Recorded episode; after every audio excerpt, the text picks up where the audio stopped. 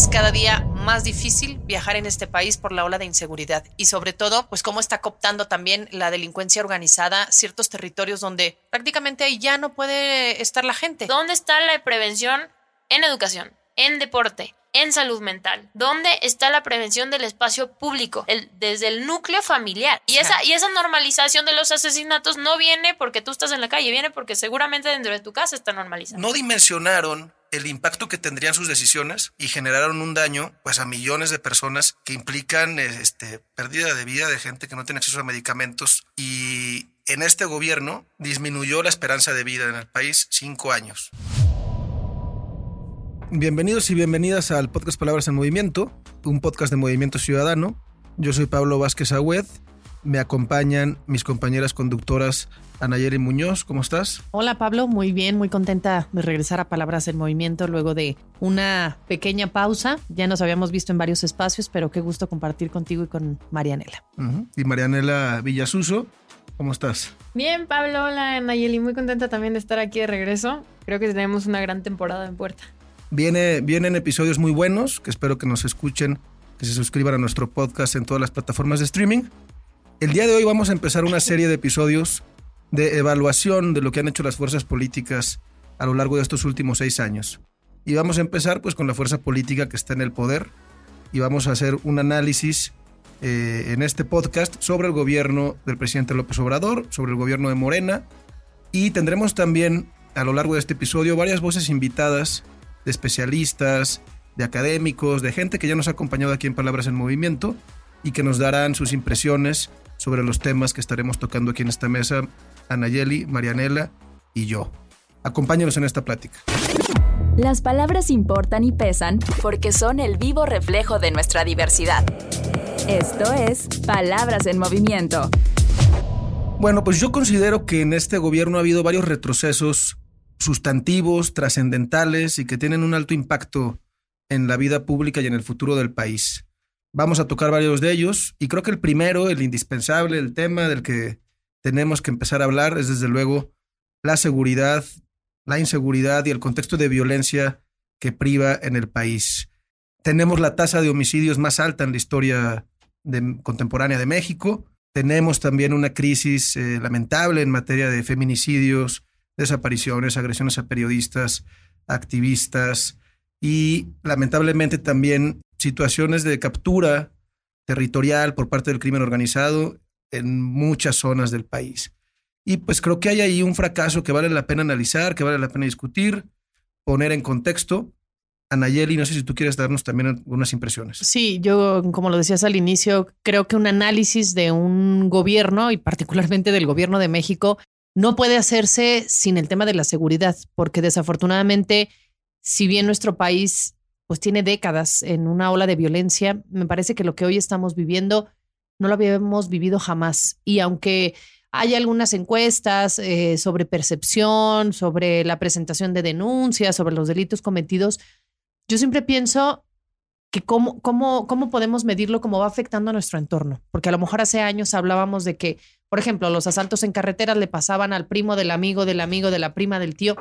Y hoy cada vez es mucho más cercano el entorno, nuestro entorno que está viviendo, por ejemplo, ese tipo de actos, ya no solamente los asaltos que pueden ser en las grandes ciudades, sino también pues esos asaltos, esos asesinatos, incluso esos levantones, esas desapariciones que se están dando en las carreteras.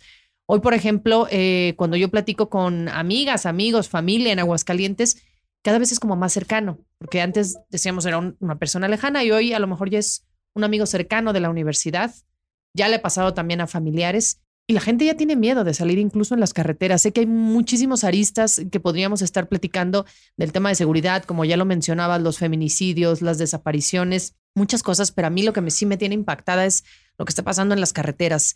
Acabo de ver hace unos días una noticia donde asesinaron a una familia y que su pequeñita tuvo que salir a pedir auxilio. Es cada día más difícil viajar en este país por la ola de inseguridad y sobre todo, y te paso el uso de la voz, Marianela, pues cómo está cooptando también la delincuencia organizada ciertos territorios donde prácticamente ahí ya no puede estar la gente.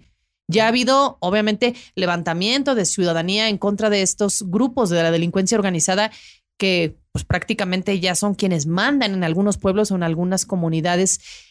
Y esto tiene mucho que ver también con pues, el tema de la militarización, que parece que ha sido contraproducente, y la famosa estrategia esta de abrazos no balazos, Marianela.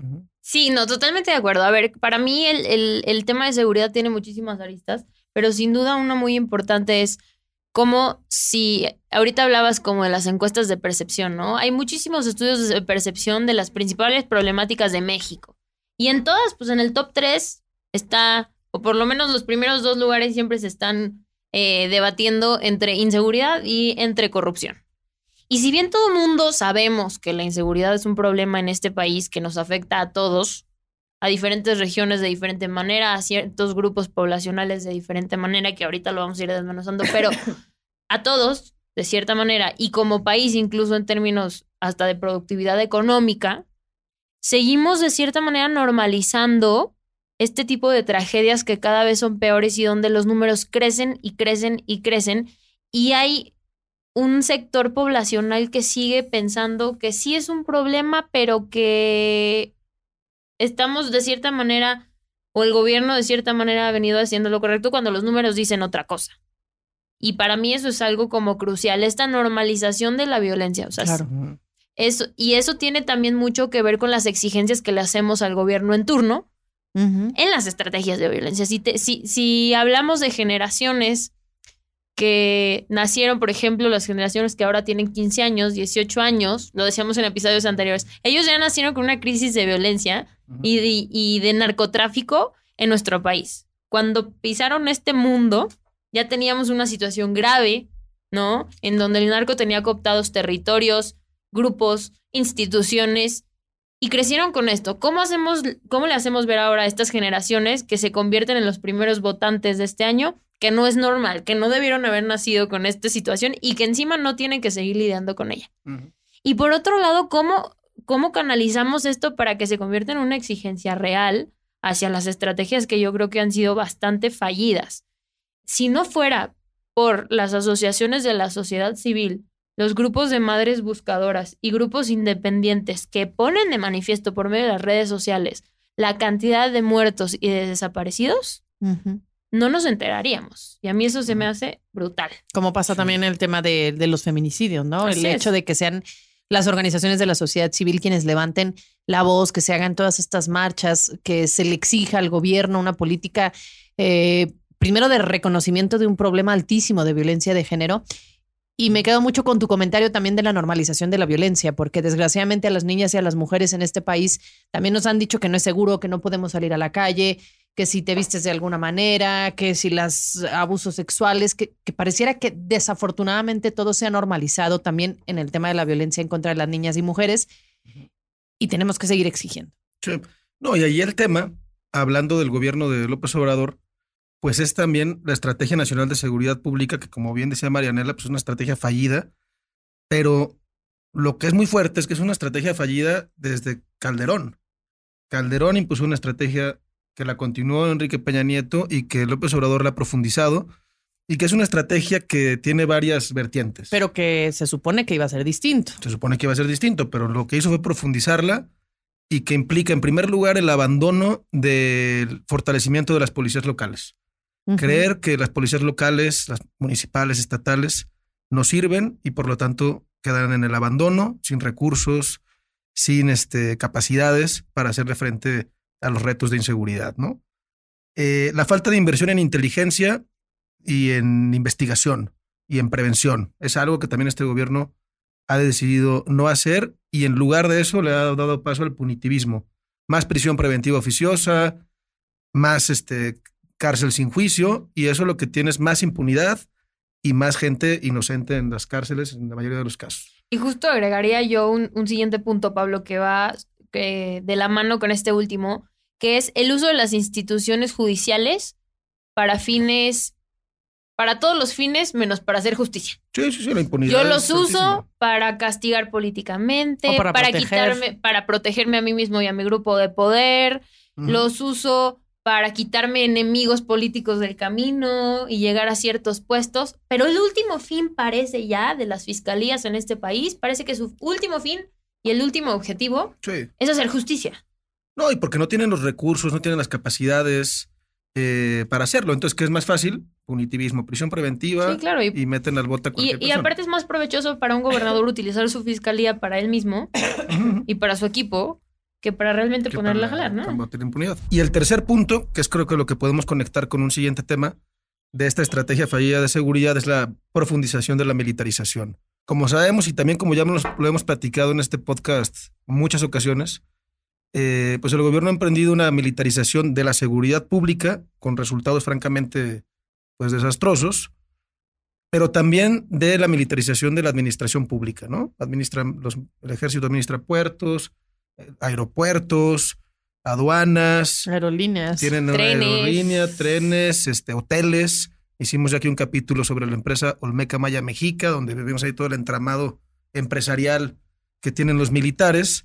Y creo que el gran reto del futuro, de las próximas generaciones de políticos, de gobernantes, es cómo restablecer el equilibrio de poder cívico-militar en este país después pues, de este proceso de militarización tan profundo y tan regresivo, creo yo, en términos democráticos y de civilidad política, porque al final lo que está pasando es que los civiles están abandonando sus responsabilidades constitucionales porque teóricamente los militares lo hacen mejor, ¿no? Y eso implica un montonal de recursos públicos que se van a fines que pudieran ser mejores, ¿no?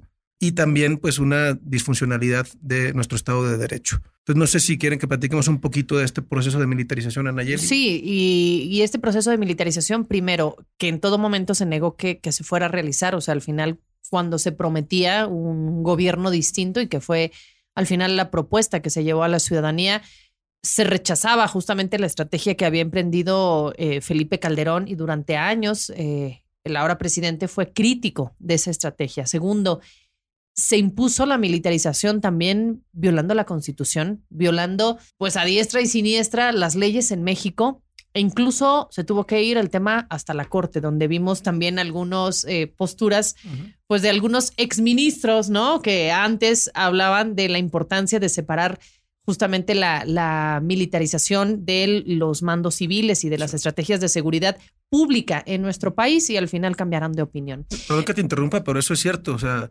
no pudieron meter la militarización de la Guardia Nacional en la Constitución y lo han intentado meter por la puerta de atrás en un sinnúmero de ocasiones con decretos, reformas legales que ya son inconstitucionales y en la práctica por la puerta de atrás. Y justo se antoja difícil lo que tú preguntabas, ¿cómo regresar?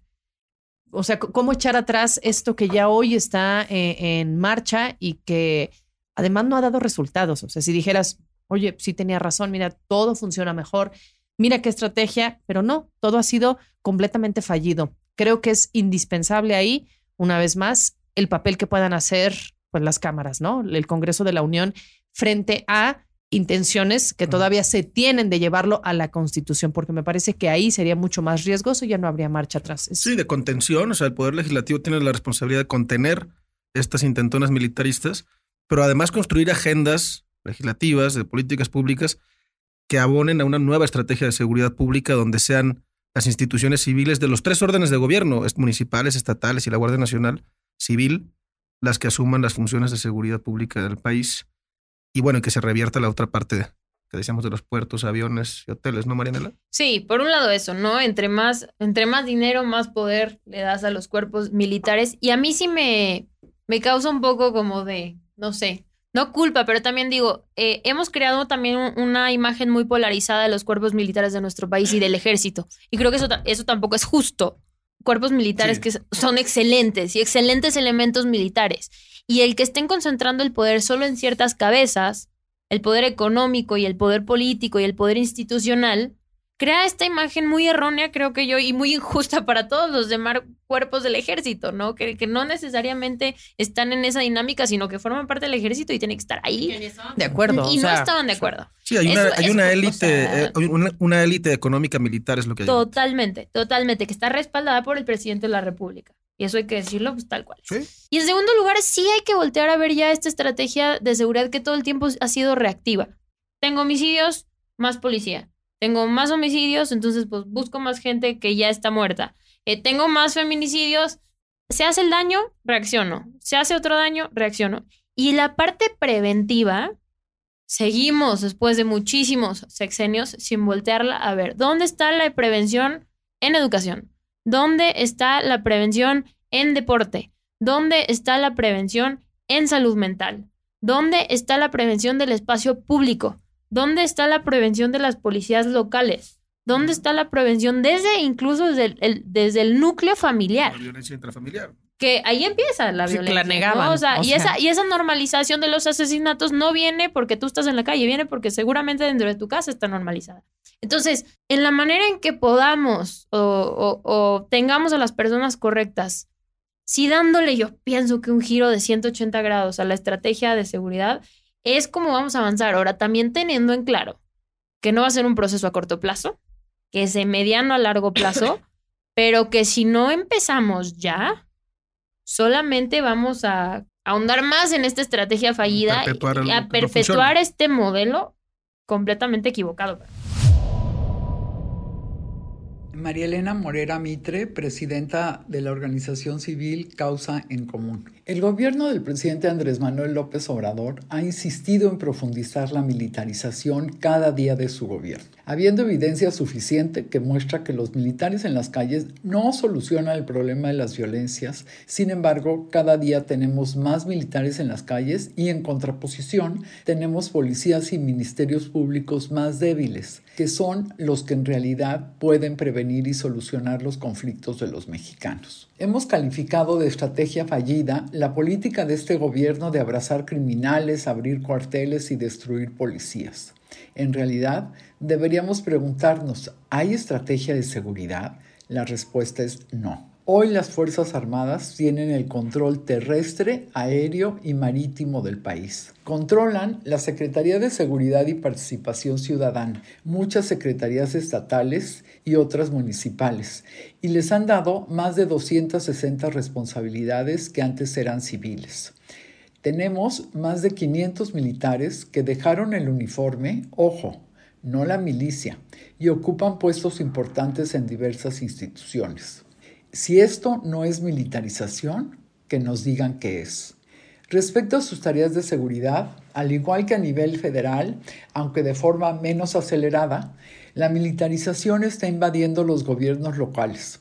A sugerencia o por imposición del presidente, muchos gobernadores y presidentes municipales acuden al secretario de la Defensa o al de Marina para que les envíe un militar, ya sea para secretario de Seguridad o de jefe de la policía. Hemos identificado 15 mandos militares o marinos estatales y al menos 40 municipales. En el último informe del general Luis Quesencio Sandoval dijo que la fuerza conjunta desplegada entre Guardia Nacional, Sedena y Semar alcanzaba los 286,000 elementos. De estos, 127,000 aproximadamente pertenecen a la Guardia Nacional, mientras que 160,000 a las Fuerzas Armadas. Sin embargo, esto no ha hecho que el número de homicidios y desaparecidos disminuya. Y además, vemos que delitos como el robo en carreteras y el cobro por derecho de piso se ha exponenciado. Esto significa que los mexicanos están sufriendo y no hay quien vea por ellos. Aún no está claro si las Fuerzas Armadas van a apostar por el país o por el grupo en el poder. Y lo que sí está claro es que de seguir por este mismo rumbo en el próximo sexenio, los ciudadanos seguirán desprotegidos y los recursos que tanta falta hacen en seguridad, educación o salud seguirán siendo verde olivo. Palabras en movimiento. Quiero que entremos a otro tema que creo que es el que humanamente representa y refleja el fracaso del gobierno de López Obrador y que, es el que más grave me parece, pues, ¿no? Digo, desde luego, desde el punto de vista institucional, la militarización y la estrategia fallada de seguridad, pues, son temas gravísimos, pero creo que este es el que, en términos humanos, éticos, es el más desastroso, y que es la política de salud. El gobierno de López Obrador llegó en el 2018 diciendo, vamos a generar una nueva política de salud porque hay mucha corrupción y demás. Y de un día para otro dijeron, vamos a desaparecer el Seguro Popular, vamos a cercenar contratos de medicamentos, y lo que generaron fue una crisis de salud sin precedentes en el país, que ha implicado que hoy más de 50 millones de personas no tengan acceso a ningún servicio de salud, que son 30 millones de personas más. O sea, 30 millones de personas sí tenían acceso a la salud y hoy no lo tienen. En total 50. Una crisis de desabasto de medicamentos inédita en la historia de México para los niños con cáncer, para mujeres con cáncer de mama, en fin, para muchos VIH, para muchos tratamientos, que pues literalmente les valió madre. Dijeron, bueno, hay que cancelar los contratos y luego hacemos otros. Luego vemos qué pasa. Creo que incluso dijo el presidente en algún momento, no, bueno, es que repartir medicinas en todo el país es como, si lo puede hacer la Coca-Cola y las Sabritas, pues también las medicinas se puede igual. Entonces, no dimensionaron el impacto que tendrían sus decisiones y generaron un daño, pues, a millones de personas que implican muertes, pues, pérdida de vida de gente que no tiene acceso a medicamentos y que además, aquí lo ha dicho Salomón Chertorivsky en alguna ocasión, en este gobierno, como en ningún otro en el mundo, a menos de que esté en un estado de guerra, disminuyó la esperanza de vida en el país 5 años. En este gobierno, el mexicano, su esperanza de vida es 5 años menor de lo que era antes. Pese a los avances tecnológicos y científicos. Pese a los avances tecnológicos, es increíble, ¿no? Sí, la estadística es brutal. Entonces desaparecen el Seguro Popular, crean el Insabi, que fue un fracaso, ellos mismos lo reconocieron, sí. Entonces desaparecen el Insabi y ahora crean el IMSS-Bienestar para que el IMSS asuma un supuesto sistema de salud universal que puede ser una estrategia correcta, pero después de 5 años de cobrarle la vida, el bienestar y la salud a millones de personas. Y llevaban el discurso de estamos desmantelando nuestra infraestructura en el Seguro Popular porque no sirve y porque hay corrupción. Estamos parando el abasto de medicamentos porque también hay corrupción. Yo creo que ya hoy absolutamente nadie en el país cree que por esta lucha contra la corrupción se hubieran tomado decisiones correctas en el tema de salud. Sí, la corrupción es un gran problema y por supuesto que nadie está de acuerdo. Bueno, hay quienes sí, obviamente, pero... digamos, pues quienes creemos en una política distinta, sabemos que es un gran problema que hay que combatir, pero no con ese tipo de decisiones, que encima se vino la pandemia. Entonces, desaparece en el Seguro Popular, insisto, tampoco hay gente que a mí, al menos en lo personal, me haya dicho, oye, qué bueno que desaparecieron el Seguro Popular, qué acertada decisión. Mira, ahora no tenemos dónde atendernos. Al contrario, toda la gente que tenía el Seguro Popular, pues quedó en el desamparo. Llega esta cancelación de la compra de los medicamentos y encima... una pésima gestión de la pandemia. Creo que México es de los países que son el mal ejemplo de, o digamos el ejemplo de cómo no se debía gestionar la política de salud en la pandemia. Eso ha costado muchas vidas, ha causado muchos gastos económicos también para familias que tenían que pensar solamente en qué iban a comer al día siguiente, pero si su hijo o a lo mejor la mamá padecía un cáncer, pues tenían que hacer frente a todos estos gastos económicos. Es decir, es doloroso ver que hay familias que han sufrido tanto por las pérdidas a causa de estas malas decisiones, pero también endeudarse y perder hasta sus patrimonios que tenían por estas malas decisiones. Uh-huh. Sí, y la verdad yo lo veo como en dos vías o en dos líneas. Uno, por un lado, el desabasto de medicamentos y por otro lado, la cancelación de los programas de salud, que sí no eran perfectos, servían y eran bastante perfectibles. Eso también hay que decirlo. O sea, eran la panacea y funcionaban perfectamente y que no había corrupción. No, la verdad es que no. Había que perfeccionarlos muchísimo. Había también que entrarle al tema de corrupción en contratos, en el sector salud, que es durísimo. Sí, pero bajo esa justificación, entramos en un tema de cancelo. Improvisación. Cancelo todos los contratos de todo el mundo, cancelo el Seguro Popular y vamos viendo. Cuando no puedes como impulsivas, ¿no? A la ligera, te llevas a la ligera un tema que cuesta vidas. O sea, no estabas hablando de una política de los automóviles, no, ¿me entiendes? O sea, vamos a eliminar el INAI. Estás matando personas. Está muriendo gente. No tienen un paracetamol.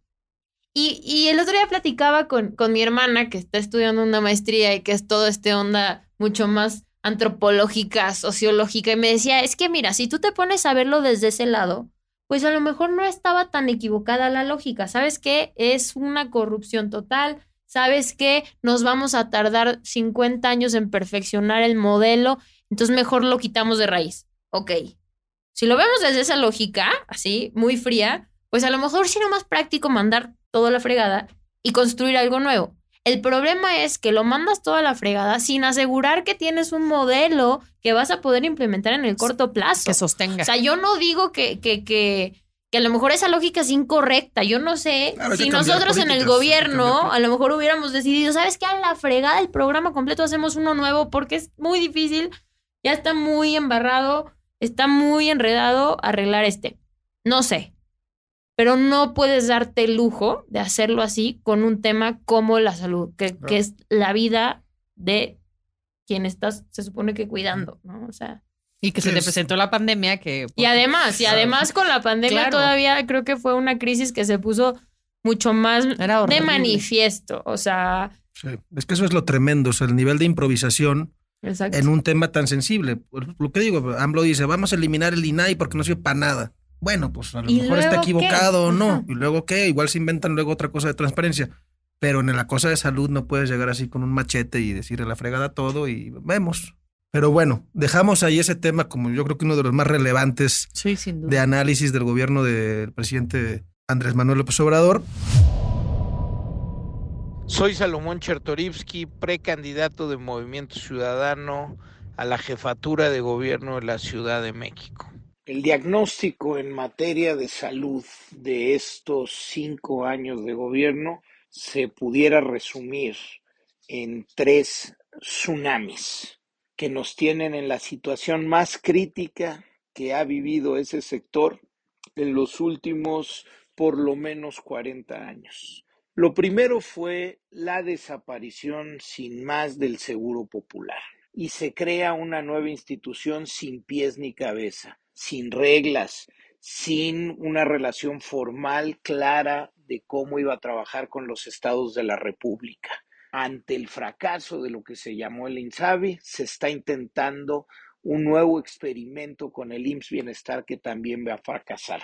En los números podemos ver el resultado. Las consultas de especialidad cayeron 34%, las consultas generales 43%, las intervenciones quirúrgicas más de 30%, las consultas prenatales casi 40% menos, las pruebas de diabetes disminuyeron en 60%, el tamizaje en los niños disminuyó 30%, las pruebas de hipertensión arterial disminuyeron 75%. Y también las atenciones disminuyeron de manera dramática. El cáncer infantil, la desgracia más grande, disminuyó su atención en 80% y con ello más de 3,000 niñas y niños murieron que no tendrían por qué haber muerto. La atención de cáncer de mama cayó más de 40%. La atención de cáncer cervicuterino cayó en más de 55% y un largo etcétera. El segundo tsunami dramático también es la desaparición del sistema de planeación, compra y distribución de medicamentos. Nuevamente, por prejuicios se desaparece lo que se tiene y se intentan nuevas prácticas que, como sabemos, ninguna ha dado resultado. Estamos viviendo el desastre más grande que hemos vivido en esta materia. El tercer tsunami fue el pésimo manejo de la pandemia y las consecuencias que ahí sufrimos. No solo los más de 800,000 muertos que seguimos hoy llorando, sino las consecuencias que la pandemia sigue cargando en el sistema de salud. 3 tsunamis que requieren urgentemente corrección y que requieren el planteamiento integral de un nuevo sistema de salud para el país, uno que sea más seguro y más popular. Palabras en movimiento. Y ahora entraría otro tema que también es muy importante en la agenda de Movimiento Ciudadano y que es muy importante pues, para la humanidad, que es el medio ambiente y que es un tema de futuro, que es un tema que desde luego tiene que ver con la calidad de vida de las personas, con la salud. Y que en este gobierno, pues yo también siento que tiene retrocesos gravísimos, ¿no? Para empezar en el asunto presupuestal, porque pues sin lana las instituciones no funcionan. Le han reducido el presupuesto al ramo de medio ambiente y recursos naturales durante este sexenio paulatinamente hasta, o sea, casi 20%. La Profepa, pues prácticamente para nada. El Tren Maya, digamos, es como el monumento a la devastación ambiental, ¿no? Tanto forestal y tanto para los cuerpos de agua de la Riviera Maya, que también es un tema que hemos aquí analizado en Palabras en Movimiento con grandes especialistas, y que, pues bueno, para mí también hay muchos retrocesos ahí, Marianela, tú que eres especialista en temas de sustentabilidad y medio ambiente, ¿cómo evalúas la administración de AMLO en este tema? No, la verdad es que fatal, y yo trato con estos temas también de ser bastante objetiva, ¿no? Pero creo que hay un doble discurso que nos hace mucho daño, porque por un lado estamos procurando desde la campaña, yo me acuerdo de esta gran promesa de protección al medio ambiente, incluso el intento, no sé si se acuerdan, pero pues llevamos, me parece que ya nuestra actual secretaria de medio ambiente es la cuarta en la silla, creo, en el sexenio, ¿no? No sabe cómo se llama. O sea, que para empezar no sabe cómo se llama la secretaría y tampoco tiene idea de lo que está hablando. Pero hubo como un intento de legitimizar el daño que posteriormente estaba planeado hacer. El Tren Maya siempre estuvo planeado, Dos Bocas siempre estuvo planeado. Por poner dos obras así, insignia, que se presumen, ¿no? Siempre estuvieron planeadas. Entonces hubo una conspiración dentro de las instituciones ambientales de decir, ¿cómo legitimo el daño que yo voy a hacer después? Pues el primer secretario le renunció a AMLO, ¿no? Le renunció, sí, dos. La encargada de la Agenda 2030 le renunció a AMLO, que es Gema Santana, ¿no? Ah, bueno, la invitada. Entonces, aquí en Palabras en Movimiento. Que vino aquí Gema y que ahora es una de las mayores activistas en el tema de cambio climático en el país y combatiendo. Que dijo, yo a esto no le entro. Exactamente, pero fíjate tú cómo desde un principio empezaron a tratar de poner este tipo de perfiles que pues en el rubro académico ambiental de la sociedad civil son sumamente respetados, y cómo ni siquiera ellos, teniendo los sueldos, teniendo la institución, teniendo las herramientas, pudieron contra esa manipulación y dijeron, ¿sabes qué? Con permiso, yo no puedo con esto. Y ahí se ven, a nivel de que entonces, pues como no pudieron, pues ya acabamos con una secretaria que fue la más fácil poner, porque es la más contenta, porque no tiene idea de lo que está haciendo ni de lo que está hablando. Falló la legitimización o el intento de legitimar todos estos megaproyectos y estos desastres ambientales. Recortamos todavía más el presupuesto. Y luego intentamos decir, no, pero ya venía recortado. No, señores. Sí hubo un recorte en el sexenio pasado, pero para nada comparado con lo que le hicieron, sobre todo todavía el 2024, en el último presupuesto de egresos, a todas las instituciones ambientales. El 80% del ramo de recursos naturales y medio ambiente en México es para la CONAGUA, para obras de infraestructura. Presas, tuberías y como le quieras llamar. Y el restante se tiene que repartir entre 11 instituciones ambientales, 11, entre las que está la Comisión Nacional de Áreas Naturales Protegidas, la CONAFOR, la SEMARNAT, el Instituto de Cambio Climático, la CEA y todas las instituciones que se encargan de la vigilancia y de la implementación de la política ambiental. Entonces, ¿cómo quieres tú alguna medida de protección ambiental cuando no tienes ni para el papel de baño de las oficinas de la SEMARNAT? O sea, y eso es una realidad. Hay que decirlo así. AMLO quiere desaparecer los organismos autónomos, pero en realidad está desapareciendo las instituciones ambientales. Las está estrangulando a nivel que, pues, a lo mejor existan en una oficina o dos, con dos personas ahí, pero no tengan ninguna capacidad de operación. Y por otro lado, vuelve a tratar de legitimar. Y aprueban este presupuesto de egresos brutal para 2024. Y en enero de 2024 dice, tenemos 13 nuevas áreas naturales protegidas federales. Y sale la secretaria de Medio Ambiente y dice, felicítenos, somos primer mundo, tenemos más de 200 áreas naturales federales. A ver quién las cuida. ¿Con 9 pesos por hectárea? Claro. ¿Neta? Ni una pala compras, bueno, para la... O sea, no plantas ni 30 árboles. Con 9 pesos por hectárea. No tienes un solo guardabosques. No tienes un director del área natural protegida. Bueno, olvídate, ya quisieras tener un director por cada área natural protegida. No tienes un plan de manejo para el área natural protegida. Y el problema central con este tipo de cosas es que tú decretas, entra en un esquema legal donde el manejo depende de la autoridad y los dueños de la tierra, que siguen siendo los dueños, tienen ciertos derechos y obligaciones, pero pierden el interés inmediato al momento en que eso se decreta área natural protegida y no tienen un presupuesto para operarla. ¿Para qué le meto yo si es área natural protegida y se encarga el gobierno? Entonces queda en tierra de nadie. Y entonces, ¿qué dice el narco? Con permiso. Aquí no hay nadie que esté viendo estas hectáreas. Yo aquí puedo hacer lo que se me antoje. Sí, porque al final eso se vuelve un problema, y es un problema, digamos, a mediano y a largo plazo, como muchas de las otras acciones que nos van a costar caro en los próximos años, como es este retroceso hacia los combustibles fósiles, como esta devastación que se ha hecho por la construcción del Tren Maya.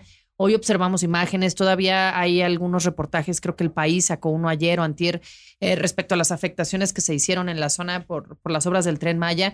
Y hoy lo vemos en imágenes, lo leemos en reportajes, advertimos lo que pueda pasar, pero va a llegar un momento donde comencemos ya a vivir pues estos efectos de las malas decisiones, de que pues, no les importa el medio ambiente y no les importa ver a futuro, cuando todos los países que se han comprometido a nivel, digamos, internacional, con todos estos tratados que se han firmado y estos protocolos, se han comprometido a acciones que justamente México es el único que está retrocediendo 10, 15 o 20 años con todo este tipo de decisiones. Como con la última reforma energética. O sea, bueno, el revés en la reforma energética fue un retroceso de 70 años en materia de energía para nuestro país. Y ahora yo diría que ya estamos viviendo las afectaciones. Nos platicamos, tuvimos un episodio de Otis, del huracán. Claro. Y al mismo tiempo teníamos el caso Tabasco, de miles de personas desplazadas porque su casa se inundó, o sea, su comunidad completa se inundó totalmente. O sea, no estamos hablando de las islas en Asia.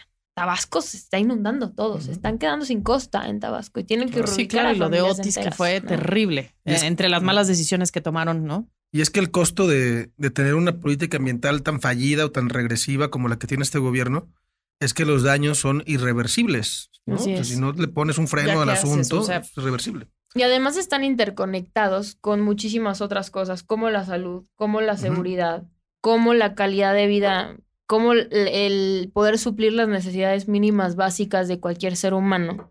Y con el desarrollo económico, a nosotros nos cuesta, si mal no recuerdo, el Producto Interno Bruto, creo que el 6% del Producto Interno Bruto, el daño ambiental del Producto Interno Bruto anual de México. O sea, quién sabe cuántos miles de millones son. O sea, son como 300,000 por cada punto.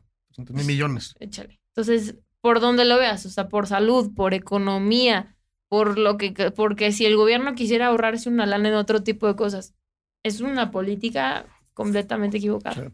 Sí, pues gravísimo, de verdad, política fallida en materia de medio ambiente de este gobierno, con daños que francamente serán irreversibles. Soy senadora Laura Ballesteros, integrante de la Comisión de Medio Ambiente del Senado de la República y también secretaria nacional de Gestión Social de Movimiento Ciudadano. Uno de los fracasos más estrepitosos de la 4T en su debut y despedida como gobierno en nuestro país es precisamente la agenda medioambiental. El desdén que ha tenido por preparar al país para su futuro, para proteger a las nuevas generaciones sobre lo que es el reto más importante para todas, el saber que si no hacemos nada no habrá planeta, y que además nos estamos jugando la supervivencia de nuestra especie, saber además que las generaciones anteriores nos han fallado y que hoy un representante de ellas sigue negando que esto es una problemática y además se está invirtiendo los presupuestos más grandes del país para hacer proyectos obsoletos que no solamente en 5 años no tendrán razón de ser, desde hoy ya no la tienen. Ahí están, por ejemplo, su refinería de Dos Bocas, en un mundo en donde ya no hay cabida para los proyectos de refinería, en un mundo que se está preparando para la descarbonización y el dejar de usar combustibles fósiles, donde se ha puesto incluso una fecha hacia 2050 para hacer una transición. En ese mundo a este gobierno se le ocurre hacer una refinería y además a un costo que ha salido en más de 10 veces de lo que se había planteado originalmente. Además, en un país en donde hoy enfrentamos uno de los peores problemas y daños a la salud de la población, en las 2 ciudades más grandes del país, en las 2 zonas metropolitanas más grandes del país, donde habitan cerca de 30 millones de personas, con la refinería de Tula en la Ciudad de México, en la zona metropolitana del Valle de México, por supuesto, y la refinería de Cadereyta afectando la zona metropolitana de Monterrey, teniendo esos antecedentes y sin hacer nada para que esto disminuya o se generen sanciones o haya reparación de daño o haya incluso un proceso de transición hacia las energías renovables y la salida definitiva de estas refinerías. Lejos de que esto suceda, están construyendo una adicional. Y también está, por supuesto, el Tren Maya o el aeropuerto de la Ciudad de México, el nuevo aeropuerto de la Ciudad de México, en un caso, un proyecto que viene a afectar la selva, el medio ambiente, incluso los mantos freáticos de nuestro país y la biodiversidad, donde no se abona a los equilibrios de los ecosistemas, por el contrario, se están destruyendo. Y además, un proyecto que, si bien se necesitaba conectar la zona, no se necesitaba hacerlo por esta zona específica de reservas naturales, y sin pensar además lo que va a detonar en materia de desarrollo urbano depredador, porque al final serán los grandes hoteleros los que lleguen a urbanizar. Entonces, precisamente en esa lógica, en un proyecto que no se necesitaba, versus uno que sí se necesitaba, como el aeropuerto, el nuevo aeropuerto de la Ciudad de México, y su cancelación, y con esto pues quebrando la logística de la mitad de la región del continente americano. La crisis de agua es otro de los temas más importantes que poner en la mesa. Monterrey ya lo vivió 8 o 9 meses con crisis de agua y ninguna solución sobre la mesa, desde lo individual hasta lo colectivo. Ahí está el agua, la gran crisis que le espera a nuestro país en las siguientes fechas y, por supuesto, un mundo que no, al que no nos estamos preparando para llevar a las siguientes generaciones a su futuro. Palabras en movimiento. Y para cerrar, creo que el último tema, que creo que puede ser el más visible, ¿no? Creo que hemos hablado de temas sustantivos que tienen que ver con la seguridad, la salud pública y el medio ambiente.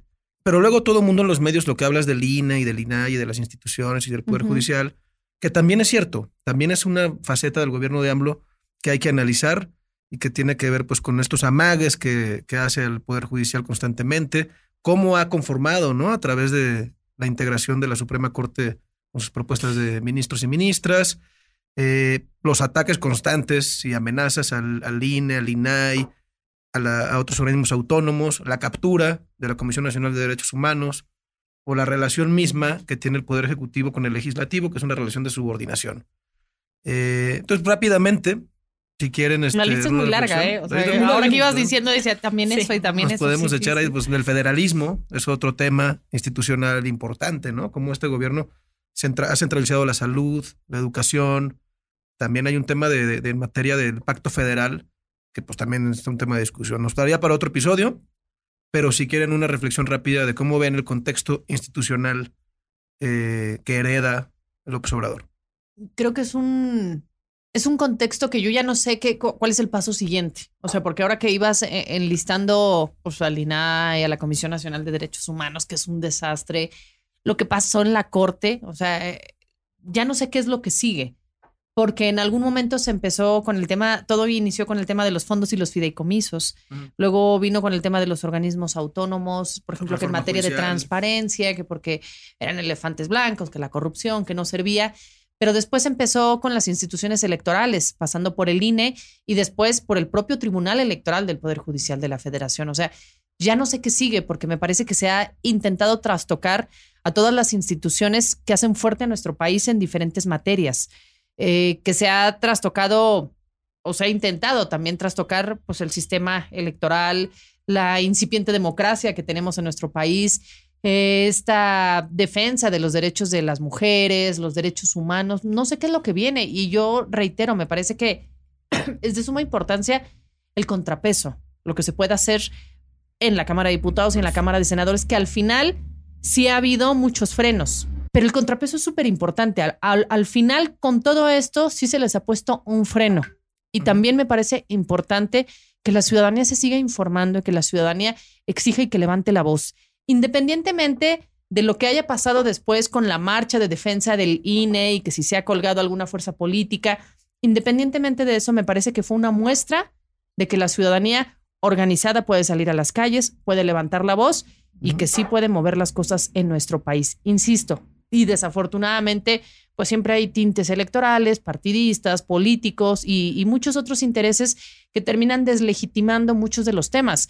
Pero la ciudadanía ha demostrado, insisto, cuando se organiza, levanta la voz, que también puede ser un freno para este intento de meterse con todas las instituciones por parte del gobierno federal. Uh-huh. Y creo que tenemos que hacer un gran esfuerzo para devolverle la dignidad a estas instituciones, porque si estamos, o sea, si lo vemos, si evaluamos institución por institución, pues son las máximas instituciones de este país. Y a mí me da pena, me da lástima tener una ministra que tiene que leer lo que le ponen porque no tiene idea de lo que está haciendo ahí, ¿no? Y dices, ¿cómo? Es la Suprema Corte, ¿no? No le mal, además. O sea, es la Suprema Corte. Entonces, claro, sí. A la primera la regó, a la segunda ya no la dejaron regarla y entonces le dieron para que leyera. Y dices, ¿cómo puede estar sentada, más sabiendo, millones o miles de mexicanos en este caso, porque esa es una materia sumamente específica? Sí, claro, no, exacto. Pero donde hay muchísimos mexicanos que podrían estar haciendo un papel espectacular. Pero ha sido tal la estrategia, la falta de respeto de el gobierno actual para meterse por donde pudieron, que yo también, o sea, yo lo veo ahorita y digo, qué vivos, o sea, qué hábiles para lo malo. Lamentablemente, si esa habilidad la utilizaran para las cosas positivas, pues ya estaríamos nosotros contando otra historia. Qué hábiles, pero qué delicado y qué lastimoso, ¿no? Qué lastimoso perder ese tipo de espacios, ese tipo de instituciones, estarlas utilizando para el beneficio de un solo régimen y un grupo de poder, porque así lo es, y para su protección. Y más cuando hay tantos mexicanos que merecen totalmente estar en esos puestos y hacer un papel completamente digno, ¿no? Uh-huh. Hola, muchísimas gracias por la invitación a Palabras en Movimiento. Soy Juan Ortiz, analista político y parlamentario. Cuando hablamos del deterioro del Estado de Derecho en la era de López Obrador, parecía que estábamos describiendo un proceso casi sinónimo con su mandato. Esta percepción no es algo nuevo ni sorprendente. Recordemos, desde sus días como jefe de gobierno, López Obrador ha mostrado una clara inclinación a desafiar las normas establecidas para imponer su voluntad. Veamos, por ejemplo, su enfoque hacia las instituciones, porque justo después de ser electo en 2018, empezó una especie de cruzada contra ellas. Primero, apuntó hacia la Fiscalía General, luego la Auditoría Superior de la Federación y posteriormente contra la Comisión Nacional de Derechos Humanos. En estos organismos colocó a titulares que parecen más interesados en seguir la línea presidencial que en ejercer su independencia institucional. Pero no se detuvo ahí. Aquellas instituciones que no pudo controlar directamente intentó debilitarlas. Tomemos como ejemplo el Poder Judicial. Mientras Arturo Saldívar estuvo al frente, la Corte se mantuvo relativamente al margen de las críticas. Sin embargo, con el cambio de liderazgo con Norma Piña y la invalidación de proyectos claves como el Plan B, la Corte se ha convertido en blanco de acusaciones por parte del gobierno, etiquetándola de conservadora y proponiendo una reforma profunda, incluyendo la elección de sus miembros por voto popular. Otro ejemplo es el Instituto Nacional de Transparencia, que también ha sido objeto de ataque. A través del INAI y junto al periodismo de investigación, hemos obtenido acceso a información sobre casos importantes de corrupción en este y anteriores gobiernos. Sin embargo, el presidente intentó restringir este flujo de información al clasificar todas las obras públicas de su administración como asuntos de seguridad nacional e interés público. Esta medida fue revocada gracias a la intervención conjunta del INAI y la Suprema Corte, un claro ejemplo de la importancia y los contrapesos en nuestra democracia. Este debilitamiento del Estado de Derecho se refleja también en el terreno electoral. Hemos visto cómo el presidente ha intentado influir en los procesos electorales, incluso durante su conferencia matutina. Ha sido sancionado por el Tribunal Electoral por esta razón, pero las acciones persisten. Además, con sus propuestas de reforma electoral, buscó ampliar su capacidad de intervención, amparándose en su derecho a la libertad de expresión. No podemos pasar por alto las inusuales precampañas que comenzaron poco después de las elecciones de 2021, porque las figuras claves del país centraron su atención en asegurar un lugar en la boleta de 2024, descuidando sus deberes actuales. Y aunque partidos como el PAN, PRI y PRD también participaron en esas campañas anticipadas, las autoridades electorales no actúan a tiempo para detenerlas. Solo el Movimiento Ciudadano mostró respeto por los tiempos electorales establecidos. El último gran impacto de este gobierno ha sido la fragmentación de las instituciones, porque se ha privilegiado la lealtad sobre la competencia técnica. Los recortes presupuestarios bajo la banda de la austeridad han afectado al funcionamiento de las dependencias públicas. Además, los fondos de ahorro se han agotado, los fideicomisos para salud, deporte, cultura, ciencias se han disuelto y también se ha recogido un aumento significativo de la deuda pública. Ante este escenario, la participación ciudadana se vuelve más crucial que nunca. No podemos ser meros espectadores mientras se socava el Estado de Derecho. Tenemos la responsabilidad de informarnos, cuestionar y exigir cuentas a nuestros líderes. Participa activamente en debates, foros y lo más importante en las urnas, porque también eso es fundamental. La democracia se fortalece con nuestro involucramiento. No permitamos que decisiones unilaterales y políticas a corto plazo definan nuestro futuro. Es hora de actuar, de involucrarnos más y de ser parte de la solución. Palabras en movimiento. Pues para cerrar, pregunta rápida. ¿Cuál ha sido la peor decisión que ha tomado López Obrador, Anayeli? Ay, eso está muy difícil. Son muchas. Es que son muchas. Yo creo que el negarse a la realidad, o sea, porque ahí estoy como englobando todo, ¿no? O sea, el negarse a ver la realidad que está viviendo nuestro país, por ejemplo, con la violencia, con el tema de los feminicidios, con el tema del medio ambiente, con esto de trastocar las instituciones. O sea, el negarse a ver la realidad, pero sobre todo tergiversar la verdad y venderla a la ciudadanía como pues, la verdad absoluta o la única. O sea, englobo ahí todas las materias y todas las decisiones, pero me parece que es el error. Marianela, ¿peor decisión, acción? Yo creo que es ese cinismo ante toda la población. O sea, no puedes ser así de cínico cuando matan a 5 jóvenes y tú te burlas. No puedes ser así de cínico cuando te están dando el número de desaparecidos en una fosa clandestina y prefieres contar un chiste. No puedes ser así de cínico cuando te están diciendo que estás dejando sin agua a toda la península de Yucatán y cambiar el tema. Para mí eso es lo más irrespetuoso, que le quita la dignidad a cualquier persona que está, o sea, que está como tratando de enfrentar, que se está enfrentando a ese problema. Y creo que también es la principal causa por la que en las próximas elecciones el régimen actual va a perder muchos seguidores. Creo que hay mucha gente que se siente lastimada, creo que hay muchísima gente que se siente usada y que se le ha faltado al respeto a toda dignidad.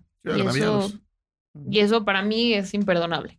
Negarse a la realidad, cinismo. ¿Y tú? Y yo sumaría la irresponsabilidad de la improvisación. Creo que desde luego un nuevo gobierno pues tiene derecho a imaginarse sus nuevas políticas, sus nuevos programas, una nueva visión de hacer las cosas, pero pues eso no se puede hacer de manera irresponsablemente improvisada, ¿no? Y creo que aquí hemos tocado varios de esos temas, hemos puesto varios ejemplos.